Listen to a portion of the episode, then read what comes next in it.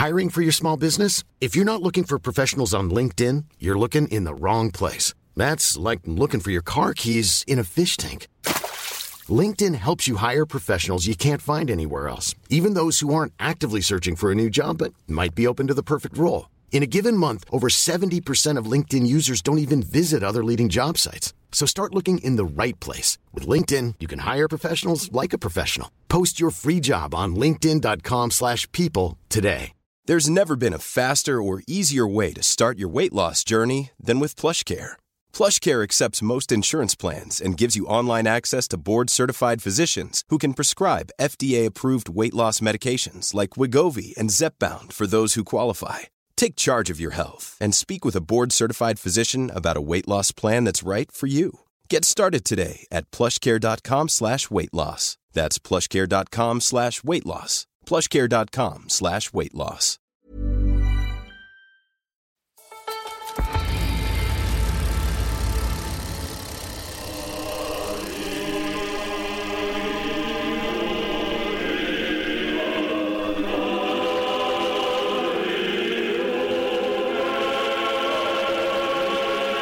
Hello and welcome to the Rouleur podcast. And as the opening music may have suggested, uh, this edition is all about one of the truly legendary events in the pro cycling calendar, Paris Roubaix, l'Enfer du Nord. We'll be hearing from current pros getting ready to face up to this year's Hell of the North, retired pros reminiscing about their favourite days on the cobbles, and reliving 2004's famous duel in the Roubaix velodrome with Magnus Backstedt and Roger Hammond. And we're also joined by journalist and author Will Fotheringham, who's written a book about Roubaix. Well, strictly, it's a book about the film from which our opening theme was taken, Jorgen Leth's A Sunday in Hell, which tells the story of the race in 1976. Uh, Will, a whole book about one film about uh, one race. Uh, what what possessed you to do that? I went to a screening of the film um, a few years ago in Bristol. Jorgen was there, and we did a Q and A. And once you started hearing Jorgen talking about the film, you became aware that there's a, a whole backstory to the film which was worth investigating. And that's basically why I decided to do it. And it's, it was kind of a funny one because I didn't really have any idea of quite how I was going to do it and where what, where I was going to end up. Um, I knew I'd talk. I, I knew I'd go into the, how he made the film, and I knew I'd also go into the backstories of the people who were there, and I knew I'd look at the route. But what I hadn't realised was how much I'd learn about his collaborators and the people who made the film and precisely how they did it. Yeah, it has to be said, I was a little bit sceptical about the book, but having uh, read it and rewatched The Sunday in Hell, um, I really enjoyed it. I think it's a brilliant book. If you're listening to this and you haven't seen Sunday in Hell, uh, do try and get a copy. You can actually download a digital version of it uh, from a, a, documentary website online and uh, maybe go and get a copy of Will's book as well. We'll talk more about the book and the film in a little while. Um, we're also joined by Andy McGrath, Rouleur editor and Paris Roubaix fan. Um, Andy, who's your money on for this year? there's no figurehead anymore. There's no Tom Boonen. There's no clear favourite. Peter Peter Sagan still hasn't won yet. He, I think he's only won one monument, which is remarkable given his dominance everywhere. Uh, even Greg Van Avermaet in the latest issue has said that Roubaix he thought wasn't a race that suited him, and the conditions perhaps helped him last year, the roaring tailwind, that kind of thing. I'd like to see someone like Sep Vanmarcke win, who constantly comes so close to a big classics victory and falls short. Um, so maybe this year um, he can uh, attack on the Carrefour de l'Arbre and it'll go to the finish. I think that'll be a popular victory anyway. Are you going out to watch again this year? I am, yeah. I, I can't really miss one until it's wet, until it's a muddy Roubaix. It's been 16 years. 16 years of no heavy rainfall in April in northern France. It's ridiculous, really. So the one year you miss, it's going to pour down. Probably, yeah. Paris Roubaix uh, tends to be popular with fans and, and journalists, but it's not popular with all riders. Bernard Hinault uh, won it in 1981. Afterwards, he called it a connerie, which I think politely translates as a shambles. Um, Fabian Cancellara won it three times. Uh, twice, in fact, he won Roubaix and the Tour of Flanders in the same year. Unlike Bernard Hinault, Fabian was a Roubaix fan. Or you love or you hate. Somehow I don't like it because when I did it the first time, I stopped at the feed zone, second feed zone, and I had a horrible first premiere of, of Roubaix. But I said, I will come back. I will fight back. I fight it back. I, I mean, I came back, I fight it back, and uh, another not super story. I mean, we arrived with four riders into the velodrome, and I arrived fourth. Uh, wasn't good, but it was still good because I learned the big lesson. Because winning with that young age will maybe be not as good. And I think the learning lesson I had and the words I got from uh, Franco Ballerini was nice, and this was giving me for sure no doubts that one day I can win this Roubaix race. And I said to myself, I want to really come back not only to race back but to really go on for a win. Uh, you need tactics and strength at um, Paris Roubaix, but um, you also need a bit of luck as well, don't you? It's a combination of everything. I mean, luck you need always. You need luck in life, you need luck in sport, Um, but you need to do something for the luck. So search the luck, do something for it. That was my principle, and this is what I was doing it. I mean, punchers, why a puncher is coming they say when the punch is coming, you've been not riding at the, at the right spots. And the last years, I hadn't really punchers. Yeah, I mean, it can happen that you have bad luck when you have like I don't know, you have ten punches. Of course, then it's just something that doesn't work. But I find a middle way on on, on things, and uh, I think always find the luck on the road and do something for it the cobbles in Roubaix are, are, very different to the ones in France. Fra- I mean, ones is in France, and one's one are in Belgium. So, and they are two different countries.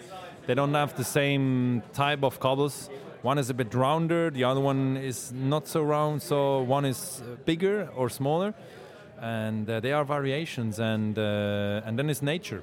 In Roubaix, is a lot of nature, and when there's no Paris Roubaix, there are farmers on the roads and the farmers they don't go to renovate those roads. Did you put double bar tape on? No, never. Saddles, anything like never. that? Because a lot of people did for Roubaix, didn't they? Yes and no, but I never. I did it once, I think, but then uh, I never really loved that. I want to feel the handlebar because the handlebar was was for me an important fact to feel the cobbles, to feel the, the, the way I was riding and and that's why I want to have the same handlebar size that I was using for other races. Just for one race, you change the handlebar. I hadn't the same feeling anymore when I was gripping and holding the handlebar. Fabian Cancellara also caught up recently with Jasha Sütterlin of Movistar, not a household name, but a very strong classics rider, and he's getting ready now for his fifth outing on the Roubaix cobbles. I think I had uh, enough races now to get in shape and uh, I hope that this year will be a really great season for the classics. Yeah, especially Roubaix. Oh, you say especially Roubaix. Is that uh, is that a favourite race for you? Or yes, yes, yes. Yeah, I like the cobbles, and um, yeah, I like uh, the atmosphere on on the on the road on the in the velodrome also to arrive there, and. Um, yeah, it's just an amazing feeling to to, to be part of uh, Roubaix. Uh, uh, what's the secret to doing well at Roubaix? Everyone I speak to seems to have a different answer. well, for me, it's like um, to know the course really good. I always watch uh, some some days before the the, the races from the last few years in Roubaix to get the feeling, you know, for for the for the classics for the Roubaix.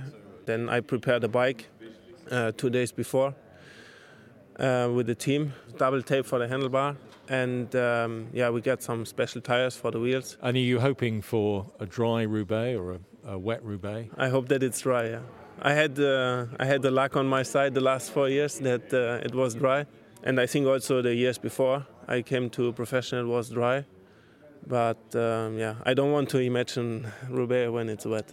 Jasha Sütterlin. So, um, Will Fotheringham, let's talk a little bit more about uh, A Sunday in Hell and Jorgen Leth's extraordinary uh, feat. Part of that was just getting the film made in the first place. I didn't realise quite how much of a struggle it was to get agreement to film the. Uh... Yeah, it was. Um, it wasn't a film that you could have made commercially because what's special about it, one of the things that's special about it, is, is the fact that what you're trying to do is capture an entire event that takes place on a single day over a 150 mile course. And, you, and what Jorgen was attempting to do was to document everything that happened and all the backstories. It's basically a one off shoot, it's a single shoot. There's, as someone several people pointed out to me, there are no second takes. If you normally do a documentary, let's say, you know, you do one of those you know, we know those famous British transport documentaries from the fifties.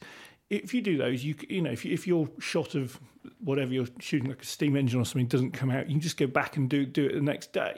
In this case, there's no second takes; it's a one-off. You just what they do is what you do is you assemble a vast number of people. You send them out into the countryside, and you hope it works. Because you had no mobile phones or any sort of and- and- communication and he- like he that had at all, did He you? had absolutely no control over anything. And so again, this is this was the other quite remarkable thing that came through more and more as I looked into it more and more was the fact that he had no control. So when we watch Paris Roubaix on the television or any bike race, what we see is the product of several cameras that are being fed into a station back at base. And you know and a producer is going let's show this one let's show that angle let's move to here let's do this. Jorgen couldn't do any of that. He could not direct where his cameras went. And they were all trying to find their way around northern france in the chaos.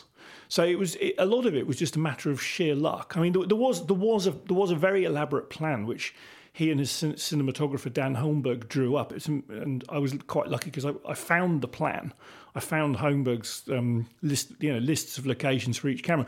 But basically, once they got going and st- started flitting from location to location, we all know how it is around a classic. The roads are gummed with traffic. You can get lost very easily. They, they, you know, you, you had no, had no idea of where anybody would go at a given moment after, a, you know, after the start of the race, basically. And even when they actually got back together, he still didn't have any idea what he got because, of course, in those days you had to wait for days for the film to be developed. No, you had and you, and you had so many hours of footage. I mean, they did have this massively clever system where they got sponsorship from from I think it was Longines, the watch company, and each cameraman had a, a watch which would have a, a letter on it. At the start of each sequence, they filmed the watch with the letter on it so they would know what time the footage had been taken. And that was obviously pretty crucial because as we go through the film, we get this countdown. And so that's part of why we get that. But it also meant they could work out what had come from where. And he had another problem, which was in the, in the back end of the race, he had no cameramen in the race because he lost his best, probably his best in race motorbike cameraman, most experienced, called Jacques Loiseleux. He, he fell off his motorbike in the morning and, and was completely hors de combat for the day. So he lost his best motorbike cameraman. And in the final, he had no motorbike cameraman up with the leaders. And what he actually ends up doing is buying in footage from, from French TV for quite a bit of it. And he had this sort of slightly strange or uh, different way of working, of just setting cameras up or telling the cameraman, camera people to set them up and just leave them running and film everything. Yeah, he's a massive. I mean, again, this was something which you know, it was quite interesting for me because I had to learn all this. I'd find out all this, and uh, what, what what you realise is that he is a massive fan of the of the long single take where you put the camera down and you set it running and you see what happens in front of it. And if you look through the film, you can see various moments where this happens. Sometimes it, it, happens properly as he's envisaged it, and sometimes he doesn't because you can actually see where the cameramen have moved the camera. at- uh, you know, say say a group of riders has gone past, and then they've gone, "Oh, actually, that was nice. I'll move it. To, I'll, I'll move it six inches to the left, or I'll lower it. You know, I'll, I'll tweak it or whatever."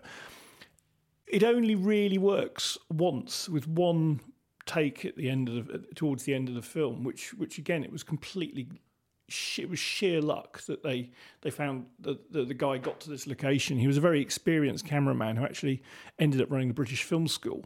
He, he was driving along and the, the route, and he and he noticed that the dust was like coming up and falling.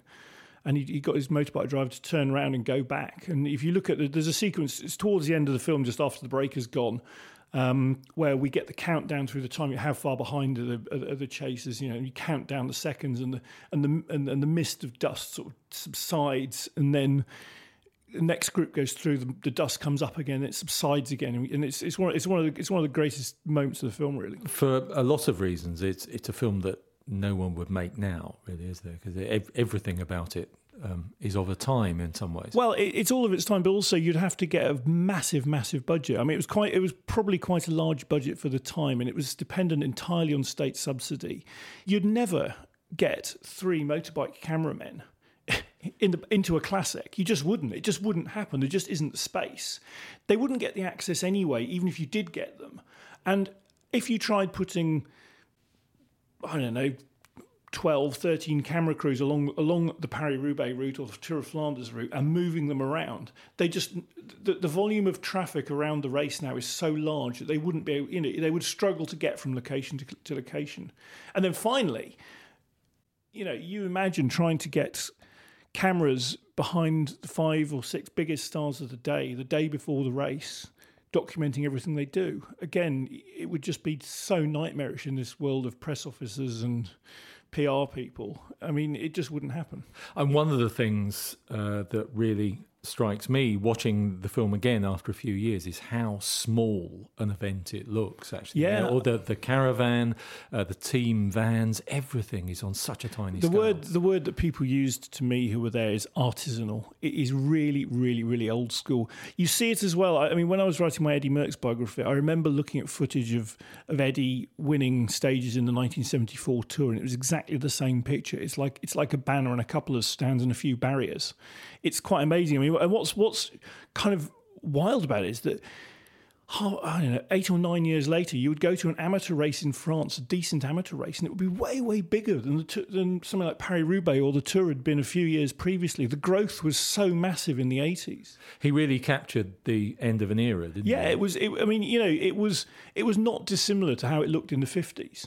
It hadn't changed that much since the fifties, and you know, the bikes hadn't changed that much. You know, the, the kit was nicer and shinier and better, but fun. You know, the, the, it, it, hadn't changed. If you if you compare those bikes to, to, to today's bikes, you know, the, the the change wasn't that dramatic from the fifties. What is it about Paris Roubaix that makes it such an extraordinary race for fans in particular? Why do people love it so much? I think firstly, it is those cobblestones and the amount um, of those cobblestones. There is no other race really that compares to it.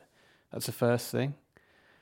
Secondly, it's it's still the the aura it, it has for everyone, for the riders, for the fans, for journalists.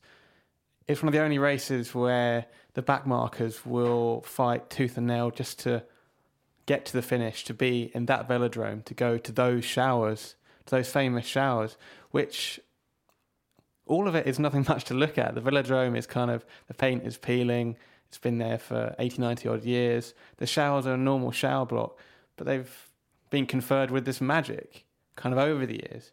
And that's the other thing, it's the continuity, the fact that the race has, apart from a little period in the late 80s, it's finished at that velodrome for, we're talking 70 years now, aren't we now? So everyone from Coppi to Bradley Wiggins, Boonen, Cancellara have been round there. And the atmosphere as well, in person, it, it's spine tingling. You've really got to be there, and you can easily go there on a Eurostar from London to Lille and get a taxi.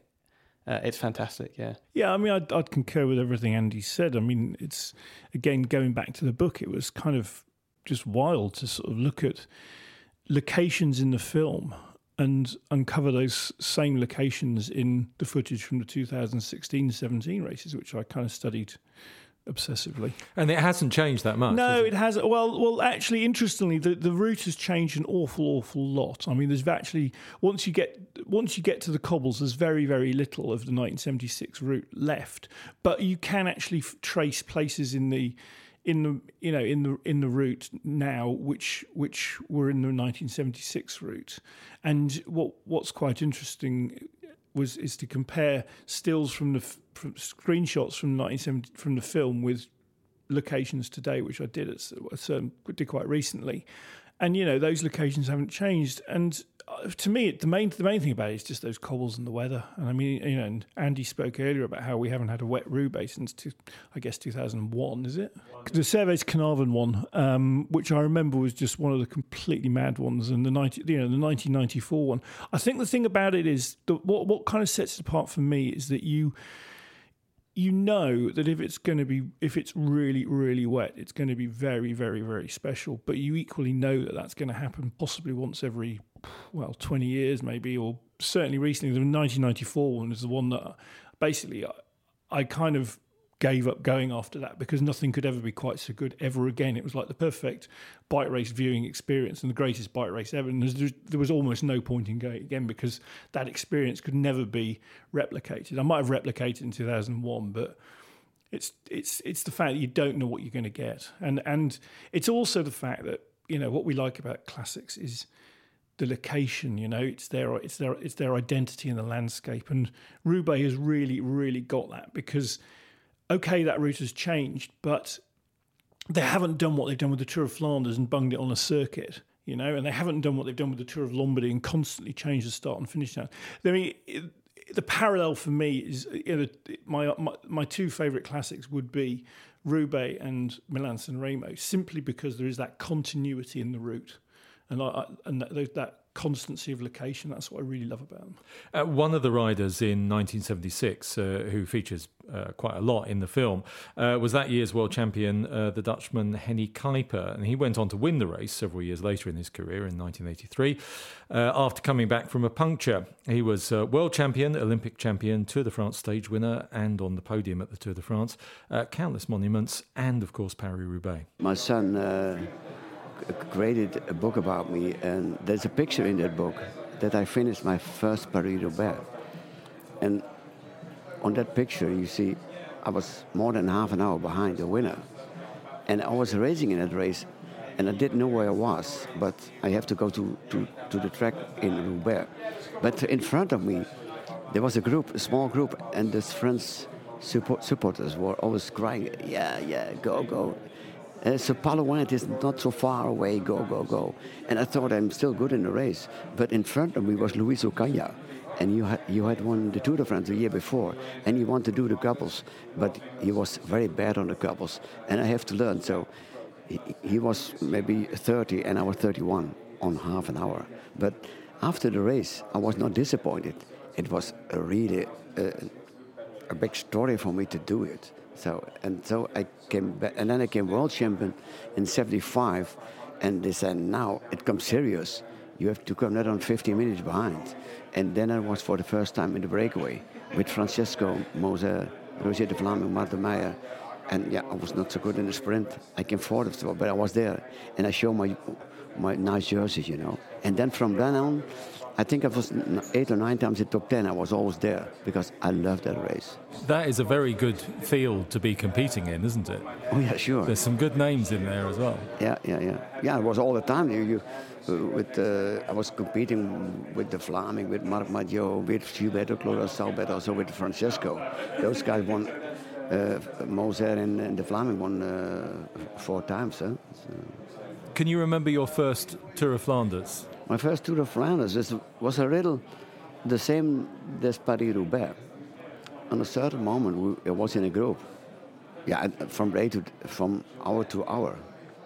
We came on the road and I saw De Vlaeminck and Walter Godefroot and Merckx, the, the Flemish riders, talking together, and it was very windy, and it was wind, uh, uh, headwind. And then on the 500 meter, meter farther on, we turned to the right, and then echelons, echelons before I realized I was in fifth echelon and have to suffer and to work hard. And a lot of riders quit, but I, wouldn't quit. I want to finish the race, but how to do that? You know, you have to go. And then when we came to Meerbeke, where the finish was, at a certain moment there came the police with the, with blue lights, and we have to go to the side of the road because Eddy Merckx was coming. And we, I was, we had to do a small lap there, and I was still half an hour behind. I went to the showers, took a shower, put my bike in my car, I was by myself, and they gave me uh, some food, and I went home for 350 km by car. I came home at 12 at night or later, at the early morning at 9 o'clock. I was on my bike, and still uh, with a smile thinking about Tour of Flanders. That was how I was, yeah, I did it in the beginning. And when you see the you know the huge air-conditioned buses at the races now, and the, all the support that the riders have, and all the cars, uh, what do you think? Do you, do you, do you think you would have liked that at the time, or are you are you happy you rode when you did? It's good to realize that it's like now, but it doesn't change what I did. You know, I was always looking around what I could do better, and I was watching Eddy Merckx what he was doing. I remember my first Paris-Nice. We were 180 riders, 150, I don't know, but 90% was dropped, and we were with 15 best riders in front on the Mont Faron. And then the, the, the Gambaget team was very good at Poulidor, Zoetemelk, Santy. They were four or five, and, and they make an attack, and Eddie stayed quiet. And on the third moment, he go in his bag, and he took a key, and, and he was working on his saddle, to, and it was still riding, and they, they were in front of me. It was the, the final of the states in Paris. So Merckx was adjusting his saddle in the final stages yeah, of the yeah. race. But, but now they have, they, they, and then we went to, to the finish. They have to drop us in the car. It was sweating like a pig, and then you have to for 40 k's go to hotel. And uh, by the start, we, we have another bus. We, they have to warming up the, the legs on the, in the street, changing the clothing every after the race.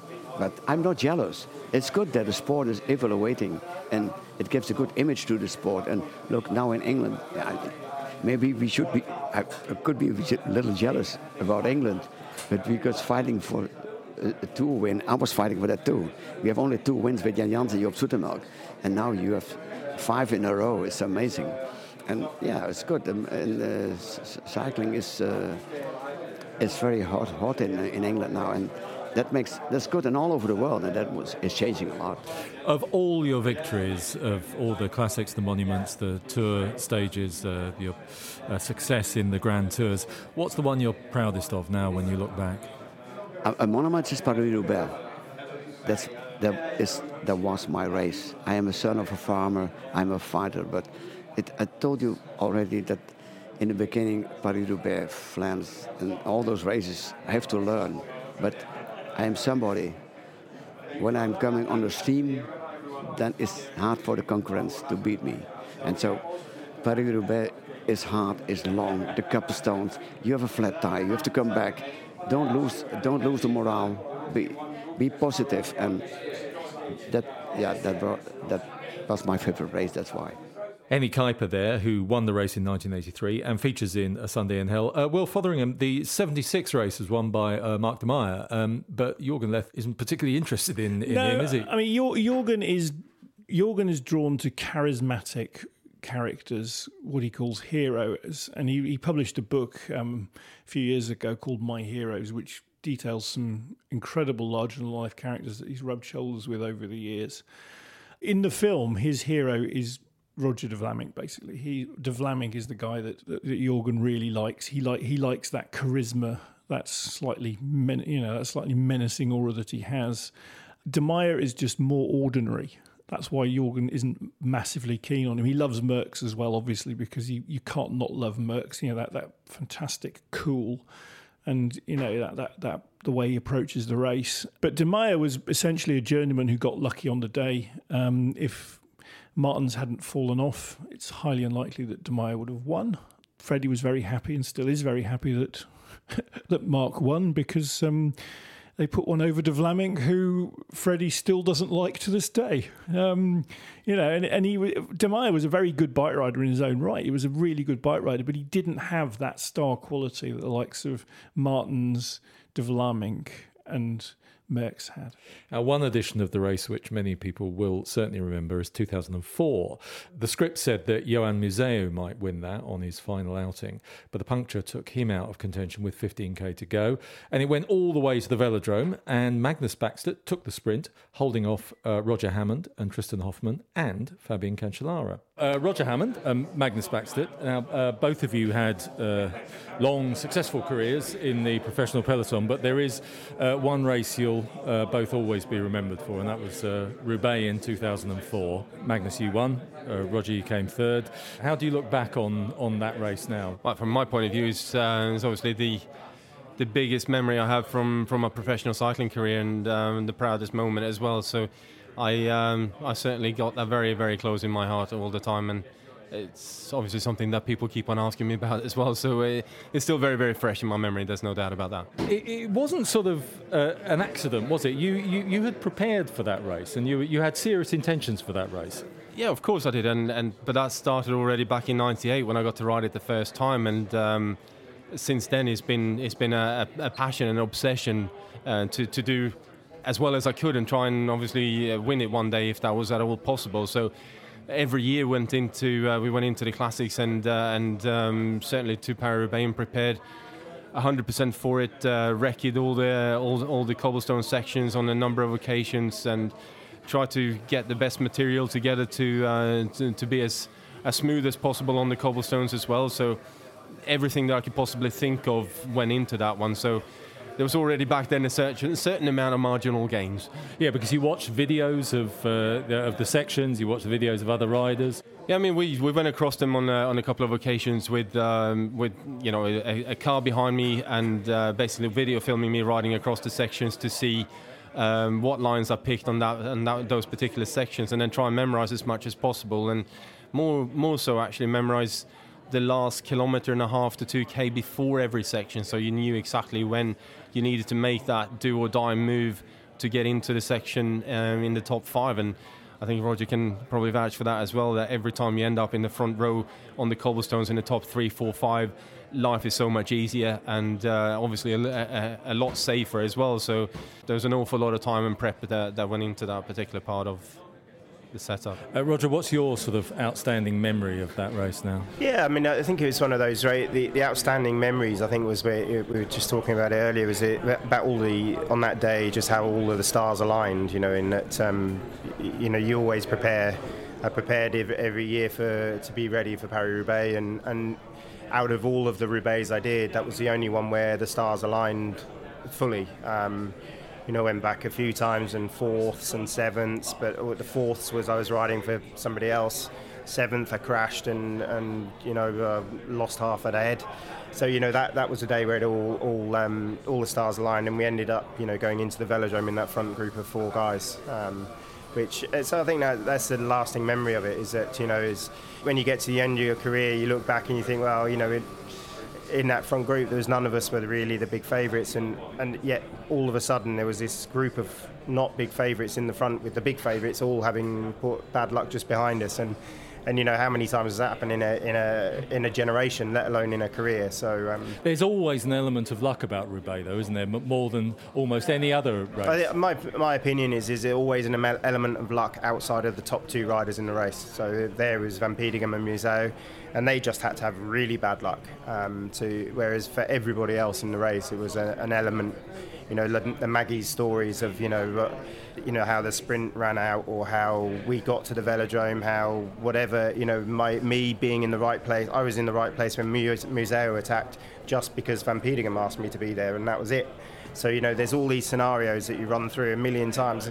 But then, you know, the other side of the coin is I think you make your luck. You know, that's it. You know, if you're ready and you're in the right place. I mean, Van Petegem would never ask me to attack if, if I hadn't been going well. So, you know, it's all these. It's it is a bit about making your own luck. But um, yeah, my lasting memory was wow, the um, the dices just kept on rolling, rolling the right way for us that day. Because a lot of people thought that it was going to be Johan Museeuw's day, wasn't it? It was his last Paris Roubaix. He was uh, retiring. Yeah, the Lion of Flanders was going to go out in style. And, and, yeah, the irony of it to be taken out by a brick. I mean, it's uh, you know that's the, the, the amazing irony of that race is you know just to see that I, I can still see the stone he hit. you know, I was on his wheel following it, and I just and I was just thinking, God, he hasn't seen that. And then, sure enough, bang, he hits it. And then, uh, yeah, it's, it's, it was, well, yeah, it was a, a, big irony to hit a stone in Roubaix in his final. But yeah, I mean, it, all the indications have been that you know it was a, it was the period of the Van Petegem Museeuw domination, and you know the year bef- the two years prior it had been Museeuw everywhere. Then the year before it had been Van Petegem everywhere, and then you know I think we were all. Ex- I mean, we were all waiting for it. It, it was theirs to lose, really, wasn't it? Yeah, it, it was that, that. I think that's that's. But when you watch the coverage of it, you know obviously you don't see what's going on behind you, and you know we've obviously watched the races back over times, and and just I mean I watch it in absolute awe of how fast Van Petegem chases. I know how fast we were riding, with Museeuw attacking full gas, and then Van Petegem's just coming across like an absolute train. I mean, it was for me that's the most impressive Roubaix riding out of the last three or four generations. Just that Carrefour de l'Arbre Van Petegem on his own chasing. I mean, if I if I wanted to have something, you know, a, as a screensaver in my house, I'd have that run. Not me in there at all, just the Van Petegem bit because it was just an absolute pleasure to watch. At what point did you think?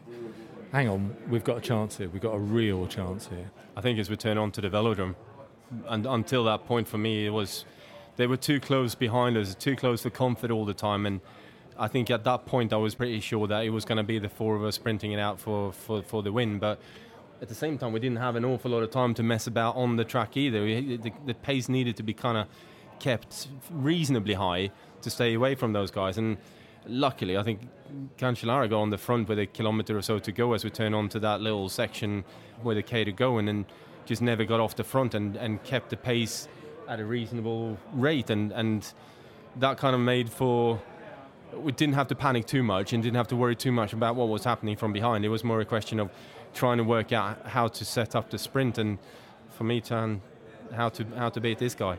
So Cancellara's on the front. You've gone into the velodrome. Talk us through uh, what you were thinking at that point. Um, yeah, I mean, I, I just wanted. Yeah, it was. You know, I, I knew you knew where people were before you went onto the velodrome. You know, you've done 260k racing against each other, so you know you knew who the strong guys were. I knew Hoffman was the weakest. Um, he'd been missing a lot of turns on the final. Um, the unknown quantity was Cancellara, but we knew he couldn't sprint, so we knew he's if he leads out, then it's going to be pretty easy to easy to come around him. And and and the, so the only real person was was Maggi that I that I was thinking. You know, he's a he's a big strong lad, and he's you know you could tell he was going well on the day. So. Um, you know, I wanted to I wanted to make sure that he had to come round a long way round me to come before the sprint came and and that's what we tried to engineer. So um, yeah, it's, it, it, was you'd worked out who who you really had to look out for before long before you got to the final. And from your point of view, Magnus, what was what was going through your mind? I, I knew that if I left it too late, then then I was gonna I struggle to beat Roger, and um, it was it was a question of I had to to wait for as long as possible down the back straight before I went, but at the same time I had to anticipate his move and as I as I launched my sprint, Roger launched it uh, as well. So I ended up kind of getting boxed. Well, I got got myself boxed in down the bottom of the track, and at that point, for some bizarre reason that I haven't really worked out yet why, but I think is the research and the, the watching all the sprints on the track in in the past. I didn't panic, and I thought I, only have one chance here, and I only have one. There's only one way that I can actually win this, and it's by staying cool, staying waiting down the bottom here now, and hope that Roger goes on the outside of Cancellara because at that point, any normal person will start drifting a little bit higher up in the track to try and make him go long. And luckily for me, that's exactly what happened, and the gap opened up on the inside of the track, and and I, I took it. If I'd panicked at, at, at, all and tried to back out and go around, then you know I, I definitely wouldn't have won that that that race. So it all come, comes down to split second decisions and sometimes unconscious sort of decisions that you, you just react to. Roger was definitely my biggest threat in in that. There was no question about it, and and I, I focused all my. And why I put myself on his wheel coming into the final as well. Split second decisions and and sort of tactical judgment after 260 kilometres on you know some of the roughest ground in, in, in, Northern Europe, flat out with some of the best riders.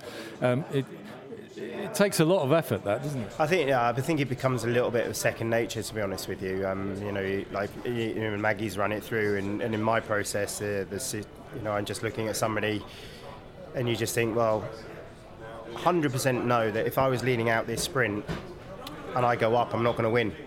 So then, you know, my thought process was, if you want to, if you're trying to win Roubaix, you'd stay down and you know, so lifting up the door was was always going to open the door to somebody. Even if it was me on his wheel, it would have opened the door for me to dive bomb him. So you know, and and you can only run through. You, you learn by you know. Maggie started riding his bike when he was young. I and, and I think we find this a lot especially now in the job that I do now, is is you can see the guys that have been riding their bikes since a long, since they were seven, eight years old, and you can see the guys that are hugely talented, much more talented as an engine, but have started when they're 20. And and and these all of these decisions that people make, they're just it's you know it's it's like when you're driving your car. You know, you drive your car when you when you first pass your test, you're thinking about what you're doing. What's the rule at this junction? What's the rule at that junction? By the time you're 50, you've already thought about the six cars ahead of you what that car's going to do because you've seen the lorry that he's going to overtake, so you know he's going to pull out before he does it. So you anticipate these things more, and and And I think that's what happens in bike races is that you end up riding these situations so many times, day in, day out. And, and against riders, you build up a profile of each of the riders and eventually you know, you make those decisions, and they are subconscious decisions. And, and you know, I always, for me, obviously, it's a sprint that I had to review and work out what went wrong. And, and every time I review it, I still think, you know, actually, why would he ride for second or why would he ride for third? You know, you can't anticipate somebody riding, giving himself that opportunity, and then and then. Um, sort of throwing it away that, that close was, was really a hard concept for me to, to work out. You obviously also had the cyclocross experience, you know, top level Yeah. cyclocross experience for, for years. Did that help at Roubaix? No, I don't think so, really, because um, I think the biggest misconception about Roubaix is being good at riding cobbles. It is that when you're when it's wet, then you need to be able to ride the cobbles. But actually, realistically, what it was is why it becomes. Uh, I, I'm trying to convince. Well, Mark knows that he can win it himself, but I convinced that Mark can win it. Why? Because he can, as Maggie alluded to earlier, he'll always be in the first five guys on the cobbles. So in Paris Roubaix, all I was doing was recovering. Every time I went into the cobbles, I recovered. And then you make two big efforts: one in one on Carrefour de l'Arbre and one on um, Forest of Arenberg and that's the only two sections of cobbles where you're not actually just trying to conserve energy. So you know, it's it, it- yes, it would it would have helped, but unfortunately through my career, I never got that opportunity to use my skills. You know, there was a lot of little things I thought I had an advantage with, with low centre of gravity, being quite small, I was very aero. And um, yeah, the cyclocross skills that I never really had to use because it was never wet. never mind. Funny that I was doing the rain dances as well, but it never worked out either. But I, I did have the pleasure of riding it a couple of times in the wet, and pretty special. It's pretty special. I love it. I love it. Who who do you think uh, might be in the frame for 2018? Yeah, I don't know. It's, it's. I think it's quite a difficult. I, I think the classics peloton is different at the moment. You know, there isn't. You know, there isn't this guy that's this. You know, head and shoulders above everybody, consistently better than everybody, and and I think it's quite healthy in that in that respect. I think the, you know, the. The, the, the playing field is kind of leveled out a little bit more, and, and you know that, that opens up the door for more people. It's a little bit. I have these uh, a bit warped sense of the, theories on things, but you know if, if you have one dominant person, it tends to put all of the that, that second layer of or second tier of people off because is, is you know what were the chances of Maggie and I winning that, race? It, you know, is one why are we still talking about that race now? Is because it was a once in a in a like a 40 year generation of of occurrences that happened that we were there. So in the same way now that because there isn't this head and shoulders absolute dominant force anymore. Um, it, it's opened up that door for more people to be involved, and then once there's more people involved, you get a much more exciting race. And and I, I think it's quite, you know, we, we obviously hope and pray every year with, with Edvald now, with, with Dimension Data, but, um, you know, it's, it, it's nice for us to think that there is that possibility. Yeah, I tend to agree with Roger. It's it's you know nice to see there are so many different riders that are capable of, of winning it these days, and uh, it seems like most of the teams at the top level as well are sort of having riders and, and looking for those riders that, that are good in, in those type of races to, to make sure everyone seems takes certainly Paris-Roubaix a lot more serious and all the guys are turning up on the start line now seem to be they want to be there and they all believe that they can do a, a specific job uh, even if it's not winning but they, they, they love to be there whereas I think back in the day it was a bit more that you had a couple of guys from each team that kind of wanted to be there and wanted to do it. Apart from obvious, the obvious teams like Mapei or Quickstep and you know some of the, the pure classics teams. But a lot of the teams were very much you, you kind of struggle to feel the full lineup of riders who actually wanted to be there past the first feed. Well, we got Igor, Igor Anton in our team now, and Euskaltel used to park their bus at the second feed. They didn't even used to take it to the velodrome. No. And then uh, one one of the riders wanted to go to the finish, and the sports director just stopped him. Get in the bus because the flights are going. They booked flights before the finish of the race. So uh, yeah, it's changed life, and I think that's some you know to do with the ranking systems as well. You know, is if you win Roubaix, it's it's as many points as being in the first three in the Tour de France. And, and also, to, to a certain extent, I think um, all of a sudden the classics have become something that the general public is aware of. The media are much more onto those races as well in terms of mm, covering. And obviously, the, the higher the profile the race gets, the more people want to be there and show themselves.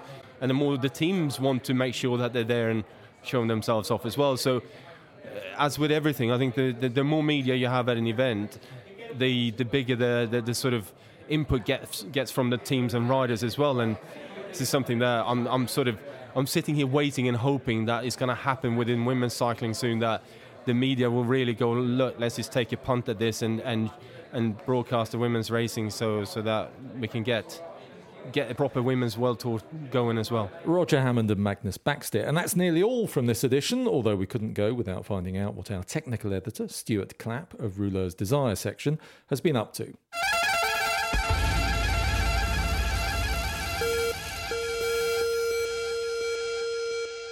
So, Stuart, um, you've been on a photo shoot, I hear. Yeah, well, we've yeah we I, I decided we were going to do the whole the whole thing with women's kit. Women's kit is just so much better now. It's like gone are the days where it's like shrink it, pink it. There's a lot more there than there was before, and I thought it was about time we highlighted it. And we've got in some wicked kit, like really cool stuff. Obviously, we've got some of the bigger brands that people have seen and can buy anywhere, and we've got some more sort of boutique sort of stuff as well to go with it. We've got in um, some really nice kit from 1216 a lot of people didn't realise they did a women's line. They do do a women's line. It's really, really nice. Um, the kit from Iris Slappendel, her kit, the girls like they loved that kit. When they saw it, it was like, whoa, that's it's different. You know, like there's a lot going on on the kit, but I love Iris's style. She's got such a good eye for that sort of stuff. And I know she talked about it previously on the podcast and stuff. Yeah, she's always been a designer, hasn't she, as well as being a, a pro cyclist? Yeah, it's amazing. Like she she will make the samples herself, and then you know, it's like there is a real boutique fit on. Like she's she's the one posting out the kit. It's not like there isn't a warehouse behind it, and you get that feeling as well. Like she's, you know, you follow her on Instagram and stuff like that, and she's you know, she's doing videos of herself taking, you know, packaging up the kit, and it's just nice. It's nice because I mean, that personal touch is is really cool. And speaking of the personal touch, there's some new Rouleur kit as well. Yeah, yeah. I um I saw it yesterday. I was in the office yesterday. And um, I got to have a look, and uh, I didn't get to blag any yet. Mine seems to have gone missing in the post. I haven't received my kit yet. Yeah, on the first day, it's always it's already been super popular. I've just realised that there aren't any base layers. There. I don't know whether we, must be due a restock, uh, but that base layer is quite something. I think it just looks really cool. They were saying in the office how like it's just a shame it's underneath the jersey. It's like, well, not necessarily. What I would do is unzip it, obviously, have some sort of chain hanging around with a with a pendant, yeah, Baby's Dummy. That's always popular at the finish line, isn't it? Yeah, ba- ba- Baby's Dummy. That that that that'd be a classic. Now we've been talking about Paris Roubaix uh, throughout the podcast. Um, I believe you actually once worked there. I went with Garmin. It was David Millar's last Paris Roubaix, the one where he thought he'd finished, and then the commissaire came over and said, "David, you've got to go around another time." That was awkward. The poor sod had only just finished. You know, like, come on, just let him off. This is his last one. But I was there, and I was in the car with Dominic Roland. Supposedly, your job was there to hold the spare wheels. Yeah, can you imagine the stress on that? God, don't don't get that wrong. Yeah, you know the ones who stand at the end of the cobbled sectors with the wheels in the air. Well, I did that with him. It was intense. It was really intense, and there's so much stress that goes on behind the scenes. They have like like four of these cars that are going to each sector and at the end of each sector, there's a guy that gets out, girl gets out with a with a wheel if someone punctures. Luckily, we didn't have any. But during it, like you see the cobbled sectors across Paris, like you know the Paris Roubaix, the, the route, but there's little roads off that that are equally as hideous that the cars we were going down to try and get shortcuts to the next the next point and we we got all four wheels off the ground. We went over a humpback bridge. We hit the car. The car got bumped into a few times. It was like it's a really stressful day. But the ultimate thing, the thing that stands out above everything else, coming towards the end of the race, uh, it's just starting to kick off, right? So Trek were on the front, and then like Boonen was behind him, and Boonen's. I watched him come out of this this sector, and he got a whole power bar out and I love Boonen, but this made me love him even more. A whole power bar down in one. Ate it. It was incredible. It was one of the most spectacular. Probably best if we leave Stuart alone yeah. with his thoughts about Tom Boonen for the moment and rejoin him later. And those triceps of his. And that's it from this edition. Thanks to Will Fotheringham, thanks to Andy McGrath, and thanks to all our guests. Uh, we'll catch up soon. I said to Dominic Roland, I said, Did you just see him take that whole power bar down? And Dominic Roland didn't bat an eyelid and just looked at me and went, Stuart, sometimes you need to.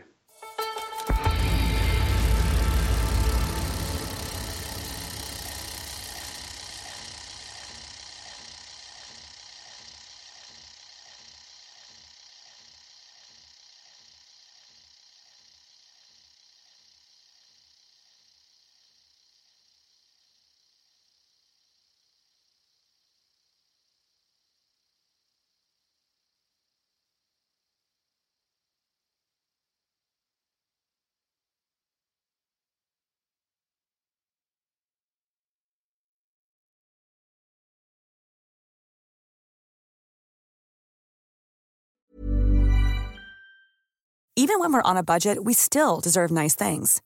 Quince is a place to scoop up stunning high end goods for 50 to 80% less than similar brands. They have buttery soft cashmere sweaters starting at $50, luxurious Italian leather bags, and so much more. Plus, Quince only works with factories that use safe, ethical, and responsible manufacturing. Get the high-end goods you'll love without the high price tag with Quince. Go to quince.com/style for free shipping and 365-day returns. Mom deserves the best, and there's no better place to shop for Mother's Day than Whole Foods Market. They're your destination for unbeatable savings, from premium gifts to show-stopping flowers and irresistible desserts. Start by saving 33% with Prime on all body care and candles. Then get a 15-stem bunch of tulips for just $9.99 each with Prime. Round out Mom's menu with festive rosé, irresistible berry chantilly cake, and more special treats. Come celebrate Mother's Day at Whole Foods Market.